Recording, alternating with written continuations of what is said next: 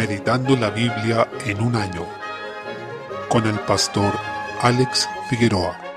Día 18, mes 4. Josué capítulos 16 y 17. Se relata la repartición de la tierra de Canaán entre las tribus de Israel y el capítulo 16 se refiere a Efraín y Manasés, los hijos de José. Se observa que así como ocurrió con Judá, la lista de la heredad que fue recibida por ellos es bastante minuciosa. Eso es una muestra de cómo el Señor es detallista y minucioso también en cuanto al cumplimiento de sus promesas. Se señala que cada tribu recibió una heredad que consistía en ciudades específicas, considerando que esta conquista de Canaán representa nuestra entrada a la gloria eterna, así como nuestra recepción de las promesas de gloria, debemos entender que el Señor cumplirá también sus promesas a sus hijos, de manera específica y concreta. Esto debe ser un motivo de esperanza y una razón para alabar a nuestro Dios. Se narra que Efraín y Manasés fueron negligentes en expulsar al cananeo que habitaba en algunas de las ciudades. Esto no fue por falta de capacidad, porque más adelante, en el capítulo 17, versículo 13, dice, Pero cuando los hijos de Israel fueron lo suficientemente fuertes, hicieron tributario al cananeo, mas no lo arrojaron. Lo mismo señala el versículo 10 del capítulo 16. Antes quedó el cananeo en medio de Efraín hasta hoy y fue tributario. Eso significa que los sometieron a trabajos forzados. Por tanto, los hijos de Israel pensaron que era mejor seguir su propio criterio que obedecer la instrucción que les dio el Señor. En consecuencia, en vez de obedecer eliminando a estos pueblos como un juicio de Dios en el que Israel era un simple medio para ejecutarlo, ellos los sometieron a trabajos forzados pensando que podían sacar algún provecho de estas naciones enemigas. Luego veremos cómo esa forma de actuar en desobediencia a Dios les costaría caro, como demuestra el libro de jueces, porque naciones iban a ser motivo de tentación para los hijos de Israel y estarían constantemente peleando con ellos. Por consiguiente, eso también refleja lo que pasa con la realidad de nuestro pecado. Si nosotros, en vez de mortificar, de llevar a muerte nuestro pecado, como dice Romanos capítulo 8, lo que hacemos es administrarlo, pensando que podemos tener una cuota de ese pecado o mantenerlo bajo control según nuestro criterio, sucederá que ese pecado nos va a controlar completamente. Y eso debe ser una lección espiritual para nosotros, ya que cuando pensamos que tenemos más control sobre nuestro pecado, es cuando el pecado nos tiene bajo completo dominio. Justamente eso es lo que le pasó al pueblo de Israel. Capítulo 18. En el versículo 1 encontramos un dato histórico importante. Una vez que se asentaron en esta tierra, toda la congregación de los hijos de Israel erigió el tabernáculo de reunión en una ciudad llamada Silo, y ese fue el primer lugar donde estuvo el tabernáculo en la tierra de Canaán. En los versículos 2 al 3 se relata que había parte de las tribus que no estaban siendo diligentes en ir a poseer la tierra que el Señor les había dado, por lo cual Josué los exhortó y les dijo, ¿hasta cuándo seréis negligentes? En el versículo 3. Eso también nos habla de que aquello que el Señor nos da por gracia no excluye la necesidad de que nosotros seamos obedientes y diligentes en el servicio y en la obediencia. Aquellos israelitas de esas siete tribus que aún no tomaban posesión de su heredad, tal vez pensaban que, como el Señor se las había prometido, de alguna manera se las arreglaría para darles esa tierra, pero cada tribu debía pelear por su heredad. El Señor se las dio y les prometió que ellos tendrían victoria, sin embargo, ellos debían pelear también. Eso era parte, incluso de la bendición, el poder pelear y obtener su heredad, pero ellos estaban siendo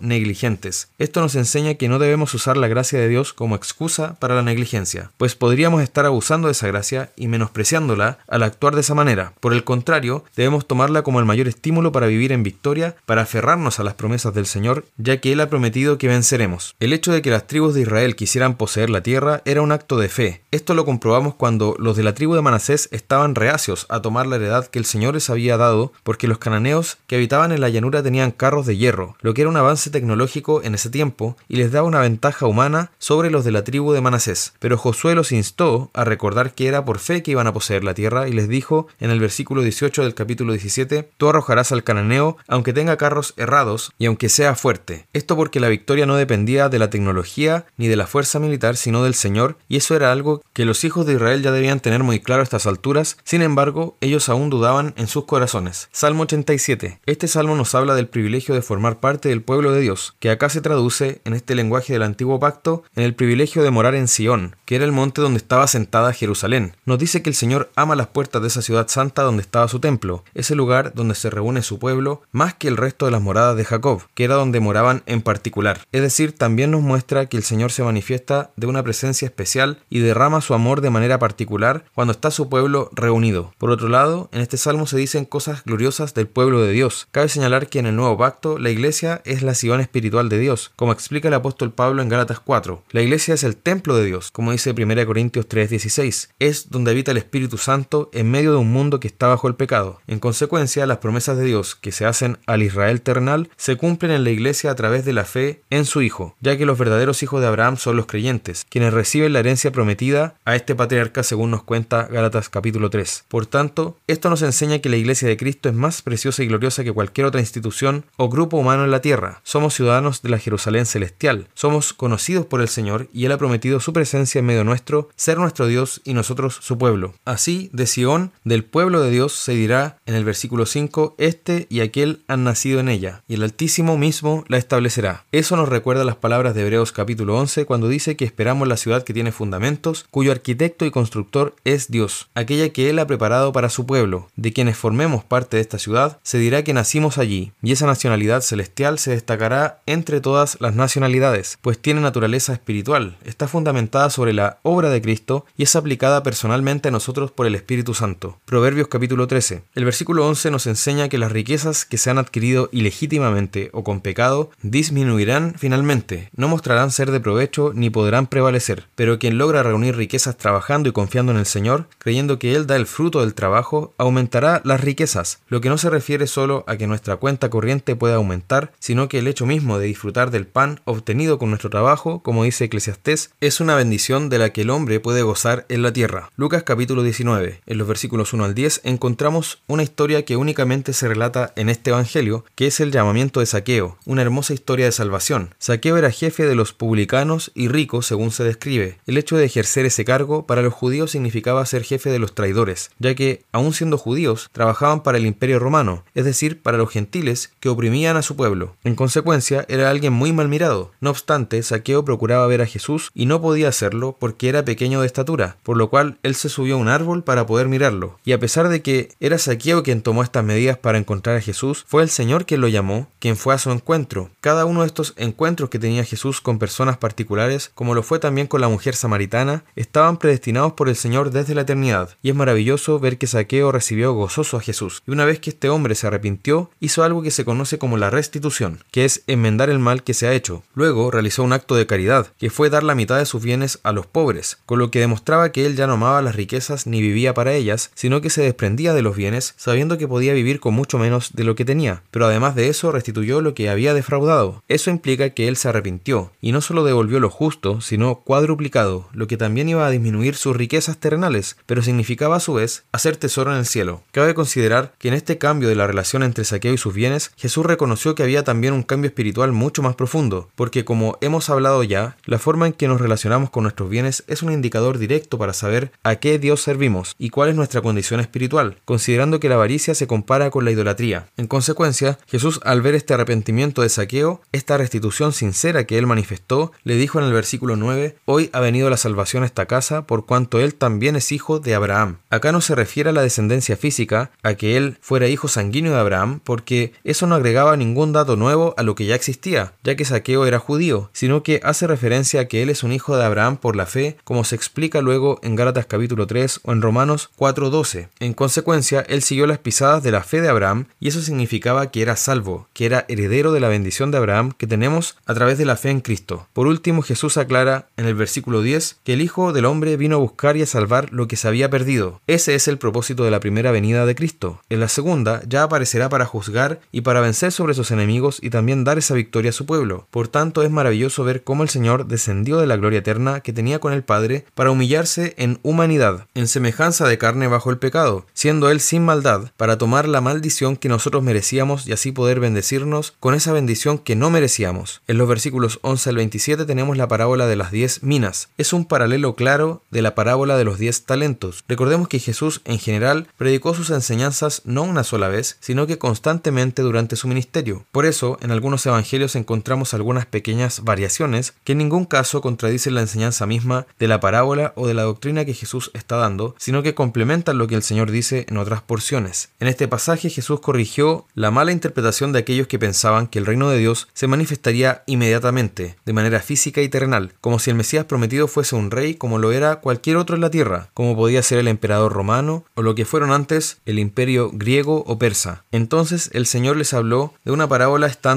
en casa de saqueo. En el relato, el Señor se comparó con un hombre noble que fue a un país lejano para recibir un reino y luego volver. Y con eso también estaba reflejando el hecho de que él iba a ascender al Padre para recibir el reino y ya iba a dejar de estar físicamente presente en la tierra, con lo cual sus discípulos ya no lo verían más de esa forma. El Señor reflejó aquello que los discípulos debían hacer en la tierra, en la imagen de estos tres siervos a quienes el noble dio distintas cantidades de minas, que eran equivalentes a 100 dracmas cada una, y cada mina tiene el valor de 100 denarios, que es equivalente a 100 días de trabajo. Luego, en el caso del siervo que recibió 10 minas, eso equivale a 1000 días de trabajo, lo que es bastante, y así también hizo con el resto. El regreso del noble, ahora convertido en rey, refleja la segunda venida de Cristo, que es cuando seremos juzgados ante su tribunal. Por tanto, ¿qué espera el Señor de nosotros al volver? Que aquellos dones que Él nos dio para servir, para hacer avanzar el reino, nosotros los hayamos cultivado, y con eso hayamos multiplicado ese servicio y aquello que Él nos entregó para hacerlo. Y a quienes lo hicieron así, Él les dirá, como dice el versículo 17, buen siervo, por cuanto en lo poco has sido fiel, tendrás autoridad sobre diez ciudades. Y eso también nos muestra que la recompensa que el noble, siendo ya rey, dio a los buenos siervos fue desproporcionadamente favorable respecto a la gestión que ellos hicieron, porque está claro que los siervos que multiplicaron el dinero lo hicieron bien, pero lo que recibieron fueron ciudades completas, lo que vale muchísimo más que lo que ellos hicieron. Por consiguiente, vemos que este rey fue muy misericordioso y generoso. En cambio, hubo un siervo que no negoció la cantidad de dinero que le fue entregada y por lo mismo fue tratado de mal siervo, pero además demostró que tenía un problema del corazón porque culpó indirectamente al señor que le dio el dinero, evidenciando que tenía un temor servil hacia este señor, pero no hizo ni siquiera lo mínimo, que era poner lo recibido en el banco para que diera intereses, ya que el dinero se va devaluando con el tiempo. En consecuencia, no solo no aumentó ese dinero, sino que fue devaluado. Por tanto, la enseñanza que se extrae de esto es que los siervos verdaderos siempre dan frutos, en contraste con el siervo malo, que con lo que se le entregó no hizo nada, y al no hacerlo, no solo no crece, sino que disminuye, menoscaba lo que tenía. Además, vemos que el problema de su corazón era que él nunca aceptó a ese rey como su señor, sino que quería actuar según su propio criterio y preferencias. Es así como aún lo poco que tenía se le dio al que tenía más. Así, el Señor también premia el servicio diligente de quienes realmente creen en Él y son obedientes. La salvación es por gracia, pero dentro de esa gracia el Señor galardona a quienes tienen una fe perseverante, diligente, servicial y obediente. Por